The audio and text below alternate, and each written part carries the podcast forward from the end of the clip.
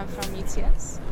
Um, I came to agency because I wanted to see what more is out there. I'm Paul Violet. I'm graduating from the University of Queensland next week. This is my third Congress. What draws me to a Congress is not only that you get an amazing range of speakers, you get students to kind of go to the bar with afterwards to kind of unpick the discussions. Tim Randall. I was one of the creative directors from the 2015 Student Architecture Congress in Melbourne, people. Frankly, anytime you get a group of people together, that creates a collective agency. You know, there is power in the group. Humans are social beings. Just the fact that we're coming together to discuss architecture and discuss our role in it, I think there's definitely agency in that. Hello, my name is Byron Kinnaird. I'm from the New South Wales Architects Registration Board, and I am at Agency talking with students, organisers, and speakers for Architecture Insights, the podcast series that we produce at the Architects Registration Board. The Australasian Student Architecture Congress, or simply Congress, is a student led gathering that has been held across the Asia Pacific region every couple of years since the 1960s and has been in Sydney before in 1965, 1977, and most recently in 1999 for Flashpoint.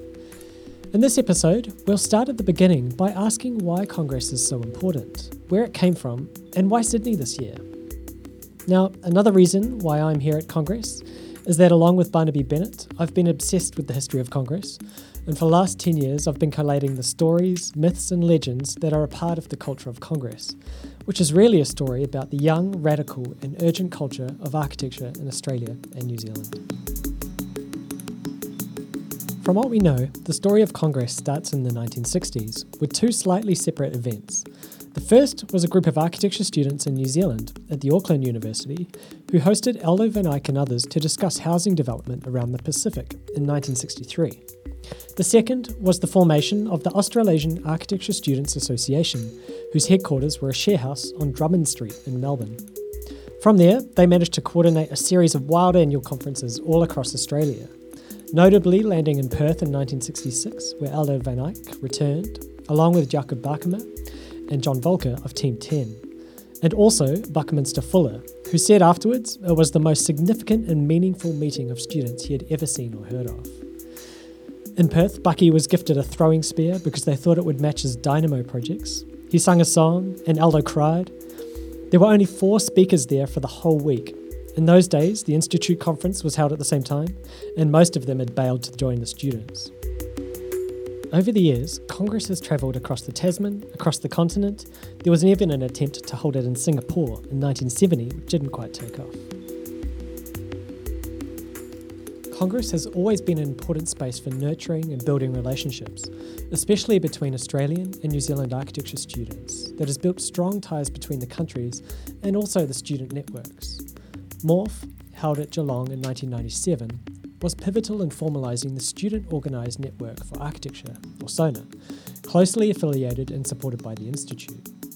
A student led series of meetings around Australian centres was important in galvanising that momentum, led by Shane Lacey, Robert Carlesimo, and Shannon Buffton, who would be SONA's first president. Similarly, Control Shift 07, held in Wellington 10 years later, would form the equivalent New Zealand network. So, in this episode, we'll meet some of the people who have been part of that story and figure out what Agency 2017 was all about. There's no overarching body, there's agency within each individual congress for the directors and the team that put that congress together to make it whatever they want it to be. Tim was one of the three creative directors of the last student congress held in Melbourne called People. So, who were the organisers of Agency 2017 and what did they want it to be? My name is Peter Nguyen. I am from Sydney. I studied at the University of Sydney, graduated last year. Why am I at this conference? I'm organising it. Along with Estelle Rayam and a team of equally charged up students from every architecture program across New South Wales, not to mention the country, Agency was the first time Congress had landed in Sydney in nearly 20 years, and is the seventh in a recent revival of events that kick-started in Tasmania in 2004 with States of Mind. There had been a five year gap between congresses before that, which meant that no one had been to one and no one really knew what it was. But it turns out that's quite a good way to run a Congress. And since that wildly ambitious week long Congress in Tassie, a string of biannual gatherings has landed in Wellington, Canberra, Adelaide, Newcastle, and Melbourne. And now we return to Sydney. After he recovered from Agency 2017, I managed to catch up with Peter to talk a bit more about the Congress. So, Peter, how did you get caught up in the Congress and how did this all start for you? Well, I began attending Congress in my first year of architecture school, which was back in 2011. The Congress was in Adelaide and it was called Flux. And I had no idea what to expect at the time, but it was just a, a real eye opener into how students could get beyond the idealism of the design studio and maybe maintain that optimistic, but you know, understand the importance of their work beyond what a simple drawing could hold. So there was this real engagement with the city, engagement with community, occupying different spaces of, of the city and turning it into something completely new. And I felt I, I felt it was so invigorating. And I think in Melbourne it was it was about that time. I was like, look, I've been to three. It's it's probably time to pitch in for one. So I had this sort of vague idea before the July holidays, and I was kind of inspired by, you know, how do you take this passion and energy at the time the the talk about the housing affordability crisis was was starting to dominate the headlines and it was at a point where I was in my first year of practice and I was sort of disillusioned with the way architecture was being taught versus the way it was being practiced. So coming into this and focusing on that theme, I think we were really inspired in 2015 by Jeremy McLeod's lecture on Nightingale and sort of thought, how do we take this conversation to the next level? So once you've got an idea, you've made a commitment, there's no going back really. So where do you start? And what do we have to understand about organizing Congress that makes it important or different? At the back of our minds, we understood that Congress was firstly a celebration. It's about the energy, it's about the fun, it's about the inspiration. It's not so much what exactly that you learned, but it's more so the community and the people that you meet who later on, these people will be our colleagues and partners and people that will be at the forefront of the industry in, in Australia. Um, secondly, is of course the theme. And I think what I'd learnt from the experience at previous congresses was this idealism that is produced within the energy of that, but we also wanted to encourage students to get out and make meaningful change from that. So initially, we wanted to look at agency in the lens of who holds the power. And in this sense, we decided to invite property developers, builders, and almost demystify what we see as the dark side. So, if agency is partly to do with power, it also seems like for the Congress, there are other types of agency, or agents, I suppose, that provide new or more diverse ways of thinking about the profession. I think, in terms of the theme, being able to look at the profession squarely and understand where we can improve. I really enjoyed Jeremy Till's talk on how the education system produces a almost compliant student, graduate, and then architect. Um, and then how he demystified this idea that architects should be that we all should be architects in the professional sense. And there's this idea about, you know, how do we find these gaps or these opportunities between preconceived ideas of what the profession could be. Yeah, and I suppose a preconceived idea about what a congress or even architectural practice might be. I mean, there is a history of Congress being compared to a type of radical architecture practice. It involves budgets, stakeholders, the nurturing of a community, and sometimes even literally building shelters for that community. If this was a type of practice, what were the project challenges? Can I say money? that was probably the biggest hurdle for us. I think if someone came out to us in the beginning and said, look, we have $200,000, have fun, Congress would have been organized within three months flat, and we just would have had to wait a two years for it to happen. um, it's kind of amazing what how quickly things can happen when you have cash ready to ready to spend. So I, I come I, I guess my answer to this question is from a very bureaucratic stance. And I think we're getting to a stage, and perhaps out of necessity now, where architecture students and graduates are willfully engaging with finance You know, perhaps out of necessity, but also perhaps out of craving this greater desire to um, to make an impact on the world. And I think one of the things I realized towards the end of agency was this idea of the organization of agency being agency in itself. So when we talk back to money, you know, our struggle to find funding within the first six months of formulating a team was in fact a huge learning curve for us, which allowed us to realize the tremendous amount of power you can have if you set your mind to doing something without reliance on traditional institutions.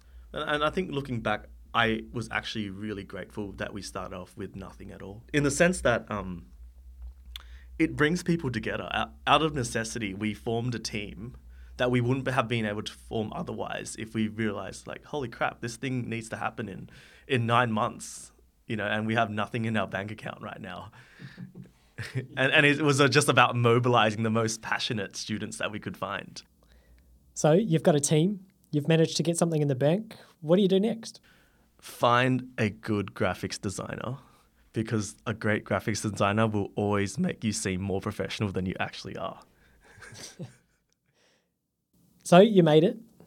What does it feel like as it becomes a reality? You know, you and this huge team have managed to pull this thing off. It's, it's kind of interesting because up until the last day, we we're sort of scurrying to assemble this huge program and then you just realize everyone's manning their battle stations at 110% and you just have to sit back and let it unfold mm, yeah but it sounds like that journey is always a strange mix of excitement luck support and just struggle i suppose you enjoy yourself through the struggle and it's it's the struggle that makes Congress what it is. If things were too easy, like a professional conference, people are just going to duck in, go back to work. They might learn something from the lectures, but it's it's more so that vibe of the community. So, Peter, how are you doing? How does it feel now with this intense experience behind you? What happens next? I think for me, even just two weeks out of it, I really missed the energy and the the group cohesion as we had as organizers. And I was actually having a conversation with a couple of team members the other day. I was like, wouldn't it be great if we started a business from this or, you know, just started something? I, I, I feel this yearning to, to just continue doing.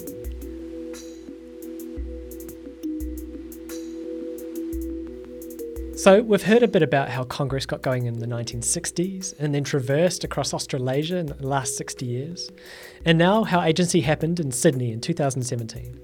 But before I dive into agency, something else happened that was quite unexpected. During Congress, I got chatting to a fellow New Zealander who had travelled from Wellington to her first Congress, and it turned out that she would end up playing quite an important part in this story. Elise Courtley. I'm from uh, Victoria University Wellington.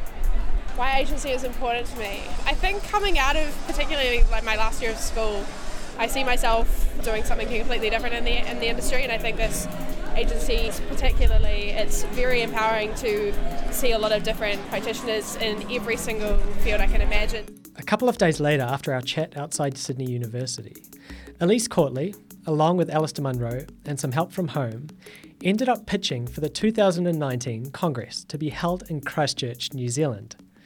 And they won. So hang on, how do you host a Congress in a city you don't even live in? And why there? I decided to track them down, and a couple of weeks later, I managed to have a Skype with Elise and Alistair. So, what does Congress mean to you both? I just always think of the Congress as a chance for a response to whatever other conferences might be happening that might be more uh, more focused on stuff that's pertinent to people in the industry, whereas Congress is a chance for students to sort of both have issues addressed that are key to students and to then respond to it in the form of all the conversations that happen around it.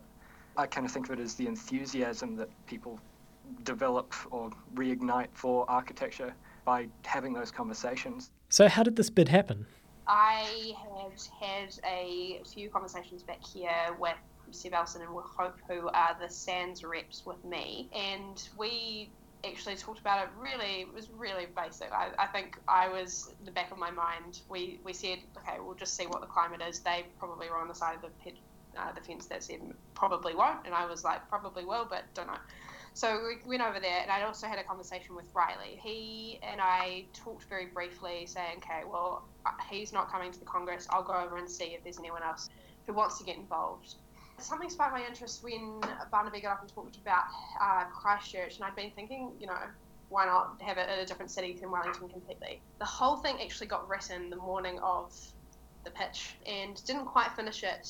Then I got on, I went on the architecture tour, and then we just got up and did it. Like we didn't really, we kind of just left it at that. From my side, it, I was uh, at the previous congress as well, and um, along with a couple of other students, had pitched a, a similar sort of themed conference that ended up just missing out on getting the 2017 one. I was keen to put another push in for a New Zealand one, and having just spoken with Elise over in Sydney, it, it just seemed to really gel with the important bits of that previous pitch that had interested me. There seemed to be a lot of the same key ideas that I thought were really worth pursuing. And when you said Christchurch, I thought, well, yeah, that makes a lot of sense, doesn't it? Yeah, so what was it about Christchurch though? What I really liked about when we were writing the pitch was Christchurch has been the centre of a top-down approach. It's kind of how New Zealand has been working the last wee while, at least. But there's also this other side where the bottom-up approach from projects like Gap Filler. I knew a little bit about these projects, but it would be something that I think not a lot of architecture students have truly engaged with, um, unless they did the summer school, unless they came from Christchurch. So I thought it would be a way that we could either leave the conference room and build something outside in Christchurch and what does that mean? Like, what would that look like? I'd really like to see a give back from students rather than just go down and see the city, use the resources, hear a few lectures, meet a few people. I'd really like to see something that we could document and actually say, like, here's a piece of research we've done.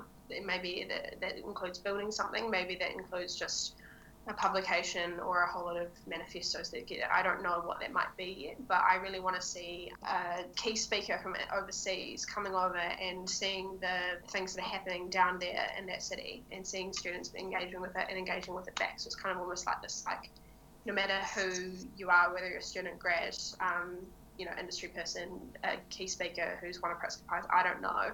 Everyone's contributing to the same goal you know, create, creating something that's going to be more than just a conference. So, how will it work without being based in Christchurch yourselves? I really hope that it, I think I, I saw it as a city that could, you'd have a lot of people down there who are already so enthusiastic about it, and I don't think many other cities. I mean, cities that have been struck by such natural disasters have had this dialogue between top down and bottom up in the same space at the same time, doing completely different things. I don't know how many other cities there would be. Yeah, I think there's there's a number of things like that. Some of the key projects that are happening down there that we're now able to look at how we're continuing the rebuild and reflect on what has and hasn't worked so far and see just the way that things are continuing to change. So, as we've heard from Peter, there are some pretty tough hurdles to get over in the next couple of years.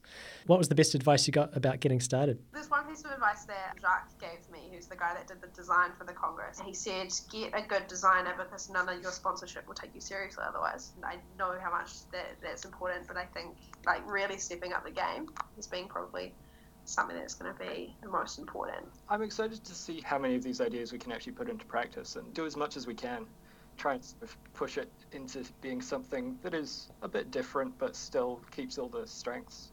You start with the big ideas, and if you don't start with the big ones, you're never going to get mm. anywhere near them.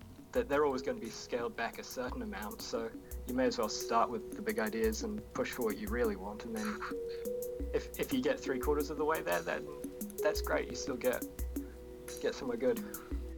That was Elise Courtley and Alistair Munro who have boldly taken on the next Congress, landing in Christchurch in 2019. I look forward to seeing you there. That is it for this episode. We now know where Congress is from, how it got here, and where it's going next. So, in our next episode, there is only one thing left to do, which is to dive into agency as it happened over three intense days in Sydney late in 2017. You can find out more about agency at www.agency2017.net. And of course, as always, you can find more of our episodes on SoundCloud or iTunes. I've been your host, Byron Kinnaird. Thanks so much for listening.